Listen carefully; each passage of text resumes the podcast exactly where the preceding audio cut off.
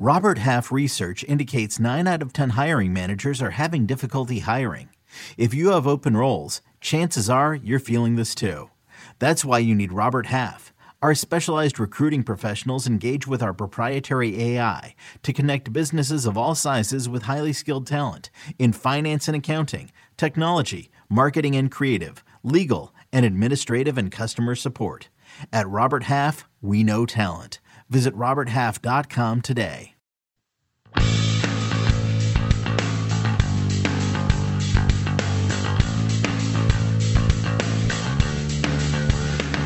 Welcome to the First Cut Podcast. I'm Rick Gaiman, and this is your Tour Championship Round 2 recap, and quite the round it was. Joining me to break it all down, it's Greg Ducharme. What up, Greg? I'm doing really well, Rick. I'm sure not as good as you, though. I mean, are you in heaven right now or what? Yeah, I mean, so he is not currently in the lead, but he had the lead, and Sungjae Im, just one shot off the pace of Dustin Johnson, has me feeling all fat and sassy heading into Sunday because Sungjeezy, I declared him back a couple of weeks ago. I'm going to declare him back again right now. Well, he had a little fallout. He was back, and then he dipped, and now he's back again. So, Sungjae Im, he's back. You heard it here first for the second time. You've heard it. Yeah, you heard it here second for the first time. All right, let's talk about the guys who started the week at the top of the leaderboard. Dustin Johnson, Jon Rahm. I'm even going to lump Justin Thomas in here. Those guys played a combined 5 over par. Jon Rahm was 4 over himself. JT was 1 over, and DJ found a way to get in at even par, but it was a lot of hard work along the way. And now what it's done is essentially created this jam-packed leaderboard where 7 of the top 30, 7 of the 30 players in the field are within 4 shots. It's quite interesting. I mean, it works really well for us. You've ended up with, I mean, look, we've all been, at least I have been somewhat critical of the format, but right now through 2 rounds in the second rendition of this tournament in this format, it's led to a quite fascinating leaderboard, right? You have kind of the best of both worlds. You have a great group of stars at the top who are still in the mix because of what they did during the regular season. And you have a bunch of guys getting in the mix and you feel like you don't know who's going to win this event. So it's been great so far. Dustin Johnson, let's start with him, was 1 under through 5. Then he went on the roller coaster. He went birdie, bogey, birdie, bogey. I thought this was a very weird round for DJ where he kind of saved himself with a couple of long putts. He dropped a 37-footer for birdie on number 3. He made a 31-footer to save par on number 4. But also at the same time, I thought he made some big numbers that he shouldn't have. Like, it was just kind of all around weird. But the big story for DJ, and Golf Channel savagely put the clock on him, how long it has been since he hit a fairway. It was like 2 hours and 45 minutes. Guy couldn't find a fairway. We only had 2 all day. Yesterday it was Jon Rahm who hit 3. DJ now has 7, not a 14, 7 of 28 fairways so far for the week. So it hasn't been great. It's not going to be easy to close the deal. I mean, I don't know what you thought, but I felt like the greens got a little bit firmer today. And coming out of the rough is exhausting, and it reflects in his proximity to the hole. He was able to hit 11 of 18 greens, hit 12 yesterday. But today, the proximity number went all the way up to 41 feet, which was 28th out of 30 in the field. So it's hard to make a lot of birdies. He was able to do that with the putter sometimes, but it just makes it hard on yourself. He's got to figure out how to put the ball in play, and then if he does that, he's going to be really hard to beat. He did not hit a fairway after the 5th hole on Saturday, round 2. And I think the point you made is really good. It's exhaustive out of the rough. I would not say this is long rough at East Lake, but what it does is it nestles, your ball nestles down at the bottom almost every single time, and you can't even see the thing. So it's not long. It's just like lush and nasty and thick and hard to move it. It always sits down at the bottom. This is the way Bermuda rough is. It doesn't have to be long. If you see, I mean, the difference between 3 and 4 inch Bermuda is basically nothing because it's just going to go all the way down to the bottom. You're not going to get a good lie. DJ and I both went to Coastal Carolina, and the course. Were you guys friends there at the same time? He's a couple years older than me. Okay. I want to say he's close to 10 years older than me. Oh, well, wow. How old is he? I don't know. 36, 37? Yeah, and so he's about I think 7 or 8 years older than me, I think. So he was long gone before I was. But point being, it was Myrtle Beach. It was South Carolina. So I have some experience playing in this Bermuda rough, and it's so if you're not used to it, which all these players are, but if you're not used to it, it's so annoying. Because you miss by a foot, you miss the fairway by a foot, and it's in the bottom of the rough. And the hard thing is, it's not like you have to muscle it out like you do with thick Kentucky bluegrass. It's just you don't have control of your ball. You don't know how it's going to come out. It can come out so fast and fly over the back of the green, and it can come out completely dead. So for as short as it can be, it can make you look like a fool. And that is exhausting. You're constantly guessing. And when you're playing the way DJ has been playing in the past, he's known what's going to happen more often than not. So now to hit it into the rough, to hit it in the face of bunkers, to hit it. I mean, he had some very peculiar stances both yesterday and today, and it's exhausting. DJ is 36, by the way. Jon Rahm is 25, and it was a day of missed opportunities for Jon Rahm, a 4-over 74 after all the hard work he put in round number one to shoot a 65. He gives it or most of it back here on Saturday, and I don't know what went right for him. I mean, he didn't take advantage of the easy holes. He missed the makeable birdie putts that he had. He hit a terrible shot on 18 to go bunker to bunker to try to just salvage a par on his final hole of the day on the par five. I mean, I don't know what the bright spot was for Jon Rahm on Saturday. If there's a bright spot, I guess he's still in the mix, I suppose. I guess that'd be the one area you can say, okay, that was my bad round. I'm not done yet. Let's see if I guess here's the other bright spot. He hit more fairways today. He hit 9 of 14 fairways, but what happened with the iron play? I don't know what happened. I mean, he lost 2.8 strokes. It doesn't help to hit it in the water on 15, make a double there. That's not good. That hurts. But you have a left hole location. He hit it in the water to the right. It's a sign that he's not in control of his golf ball, or wasn't today. He, of course, he has been over the past couple weeks, but the scrambling didn't go very well. The putting didn't go very well. So, I mean, I guess you hit more fairways, which is good. You're still in the mix, which is good. But there's a lot to clean up heading into tomorrow. Yeah, he lost like 2 strokes on approach, a shot around the greens, 2 more on the greens. Just all in all, a very bad day for Jon Rahm. A very good day for one Sungjae Im, who goes out and shoots a 6-under 64 after carding a 2-under 68, and he finishes birdie, birdie, par, birdie. And the big thing is the irons. This is the thing, Greg, that it's been holding him back in the restart. We've seen numbers on the wrong side of zero from Sungjae for many events in a row. And then what he does on Saturday is go out and have his single best strokes gained approach round of his career. This was, I know he's only in his second season on tour, but this is like vintage Sungjae. Yeah, I guess that's one way to say it. Well, there will be a day. There'll be another round where it looks a lot like this. Maybe it's in 5 years. Maybe it's next year. And it may be before the calendar year breaks. But this is the kind of round we're going to look back to and say, it was like the second round at East Lake in 2020. It was amazing. We're going to say that at one point. But you look at what he's hit in greens. He's at 15 greens yesterday. He was 5th in the field approaching the greens yesterday, and then today just kind of went off. But, Rick, I got to know. I mean, he's your boy. What were you thinking with that shot on 18? I mean, that was sweet. That little low cut off the downslope, it was so cool. Landed it right in the right spot, got it to like hang and just collect on the front part of the green. Yeah, I mean, it was awesome. I just kept watching. I was like, wow, Sungjae's making a move. Oh, look, Sungjae's making a move. Oh my gosh, he's still making it. And by the time I look up, he's the clubhouse leader, right? And he's going to finish one shot back, and they reshuffle after every single round, right? So he's going to be out with DJ in round 3 of this thing, which is going to be a lot of fun. But he played great. There's producer Jacob has a great stat here. Most rounds of 64 or lower in the last 2 seasons. So obviously the 2 seasons that Sungjae's been around, it's Webb Simpson with 12 and it's Sungjae and Rory with 9. I mean, this guy, he knows how to hold his breath and go low.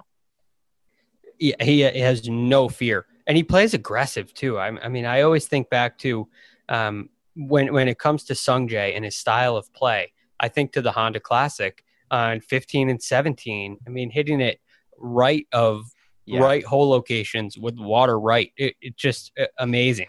So that's the kind of thing you get out of Sungjae, and we're going to see that anytime you see iron play like this out of not just him but anyone, you're very likely to see a really low round. So it was great to see. But when you look at his stat model, as good as it is in all of its glory, are you thinking this is one that can hang around for the weekend? Do you think he kind of has gotten close, but it's not going to be enough because DJ had his bad round, he had his best round, and DJ is likely to pull away? Where are you between those two players? Yeah, I'm certainly optimistic. I mean, the DJ profile is always going to be great because he can just go nuts and run away with this thing.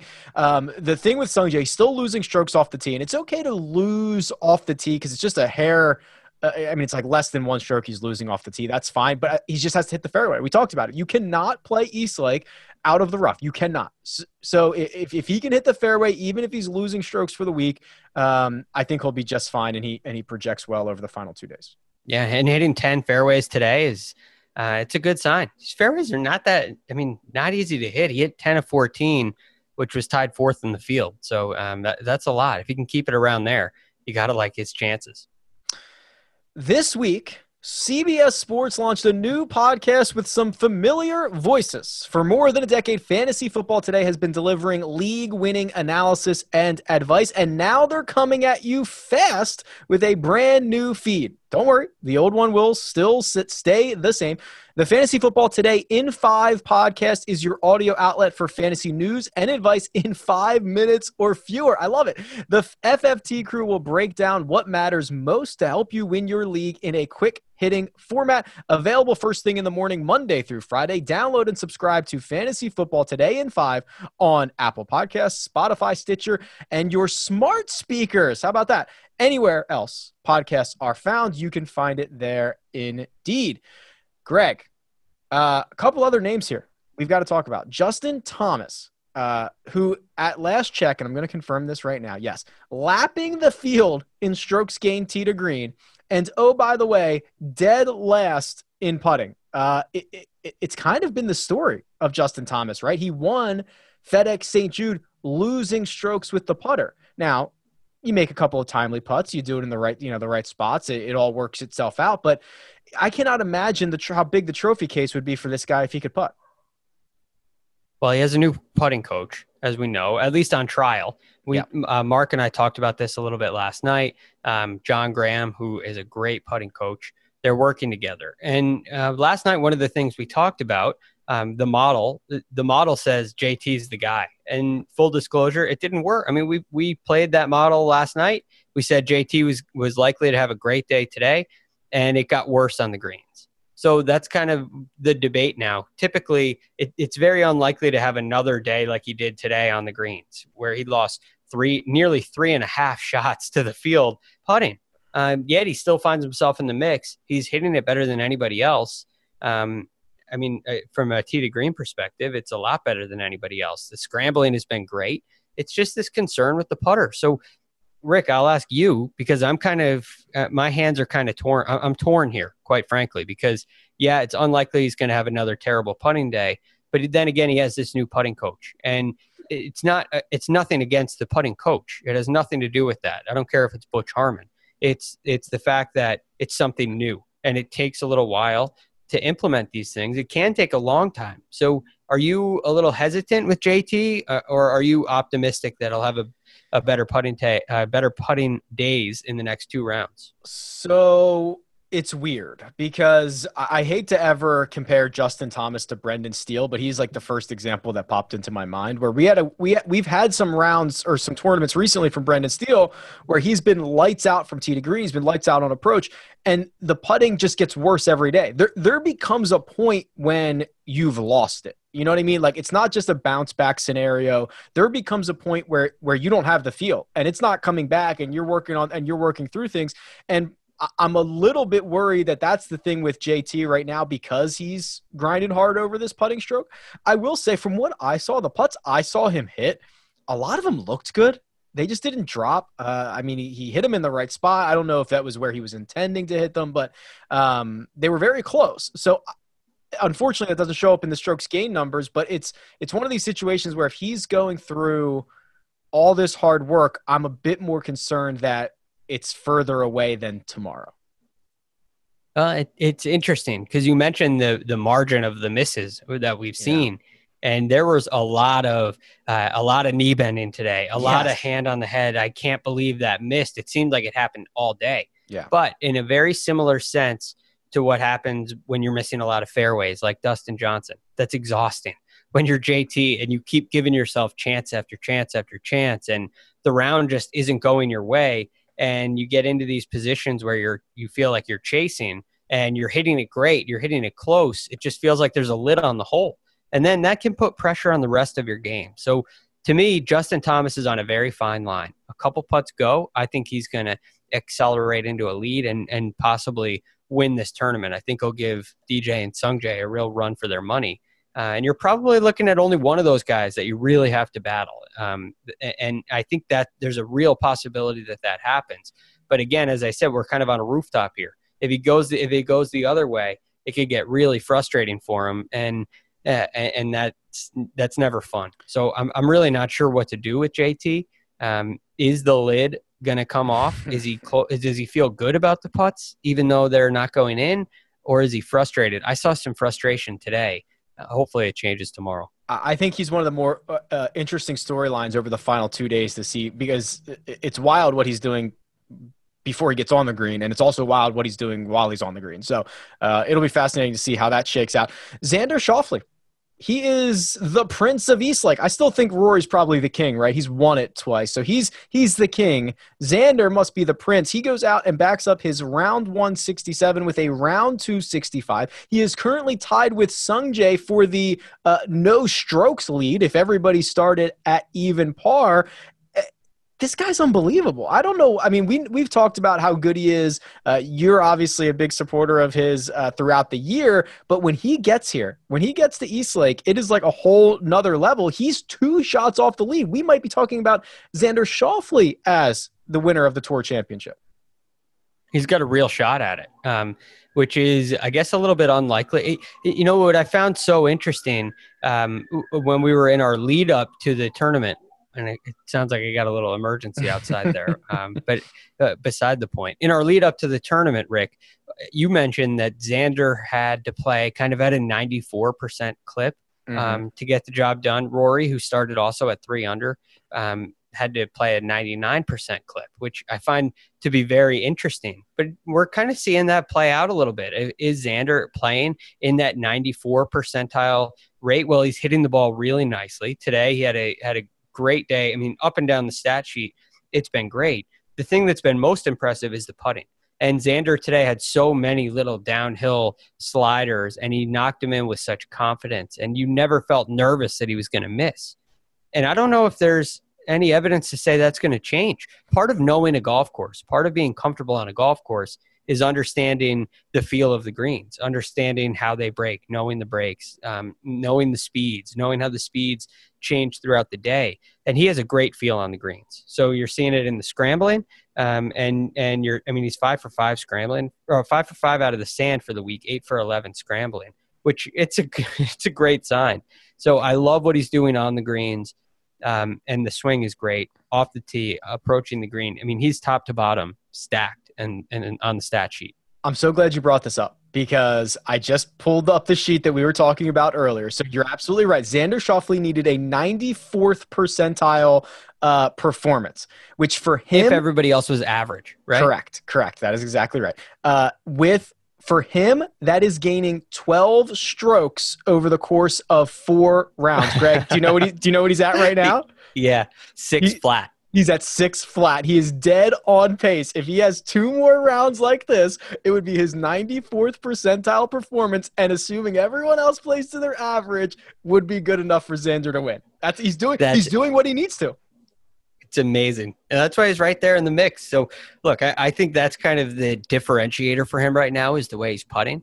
And I'm I'm seeing it. It maybe goes against the model. We never pick the guy who's leading in strokes game putting, but he's looking like the guy right now. I mean, DJ's a tall task to catch. Justin Thomas is another player who we have questions about. And Sungjae Im had a kind of all-world round today. So is that going to repeat? I think DJ and Xander are kind of your two favorites, which is so rare with a guy who's putting the way that Xander's putting, right? It certainly is, but when you have a resume like Xander does and, you know, a body of work, you can rely, you know, we're not relying on that putter to stay hot, I guess is a good way to put it. Right. He's got a lot of other weapons. Yeah. Well, let's talk about value. We're going to talk about the odds after two rounds, but first we're going to take a quick break and hear a word from our partners. And we're back. Okay. Greg, I've got the odds here via our friends over at William Hill, and I've got them all out of order. Okay, here we go. So Dustin Johnson is your, of course, favorite still. He's in the lead through 36. He is plus 163. So he's like almost exactly what he was before the tournament started. He is right now. I don't know if I feel better. Okay, do you feel better about DJ winning now, or would you have felt better about him winning 2 days ago?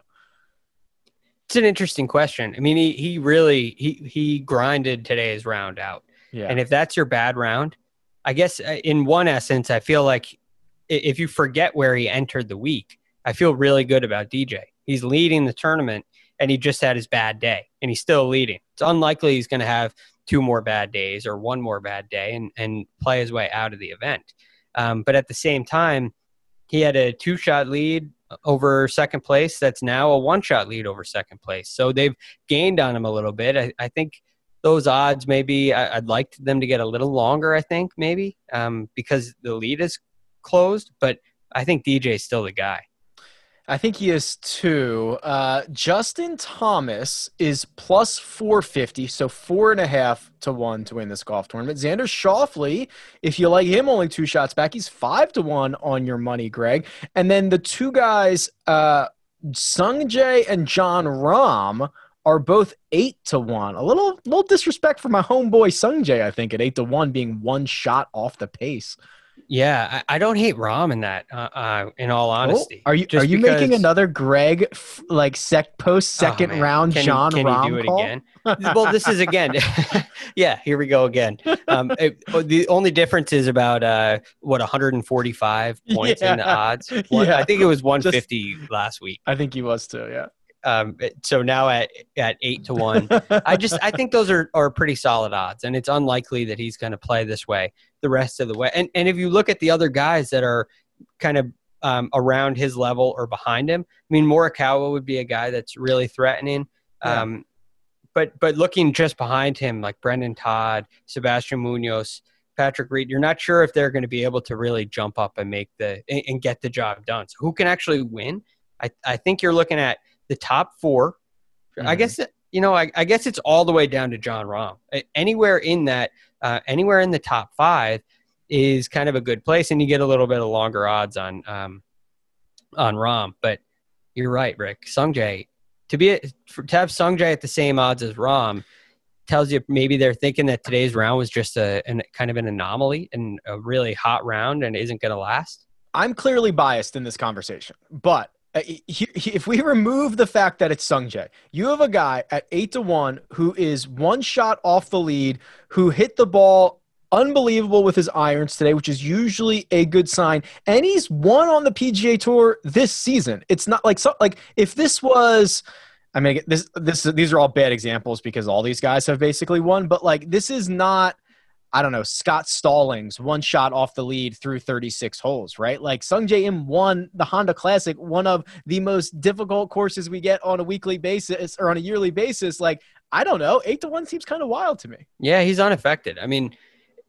those are really good odds for a guy who's won back. I completely agree. And when you look at this leaderboard, you can go out and shoot 6 under, but it's not so hard where last week at the BMW, it was very unlikely that the leaders were going to accelerate, which is where the Rahm pick came from. You have a morning tee time. It's going to get harder as the day goes on. There's a big time gap between where Rahm goes off and where the leaders go off. And that it's a different golf course. It's almost a different golf course. This week, everybody's really playing the same golf course because tee times get bunched a little bit. And there are birdies out there for everybody. So to think that DJ's going to lay stagnant again is unlikely. So when you look down at a, even at like a Rory or a Munoz or a Patrick Reed, these guys, they have a lot of ground to make up. And I think it's because DJ has a greater chance of accelerating. Xander has a greater chance of accelerating. There's more birdies out there for the leaders this week than there were last week. So I think when you're looking at this, Sungjae Im won back with the are they the longest odds in the top five? I mean, I'd imagine they're the longest odds in the top five. He's won back. Yeah, it's him and Rahm. Well, I guess Morikawa is also – Morikawa's 14-1. But Morikawa's 4 back. Jon Rahm is also 4 back. Rahm is 8-1. Sungjae's 1 back. He's 8-1.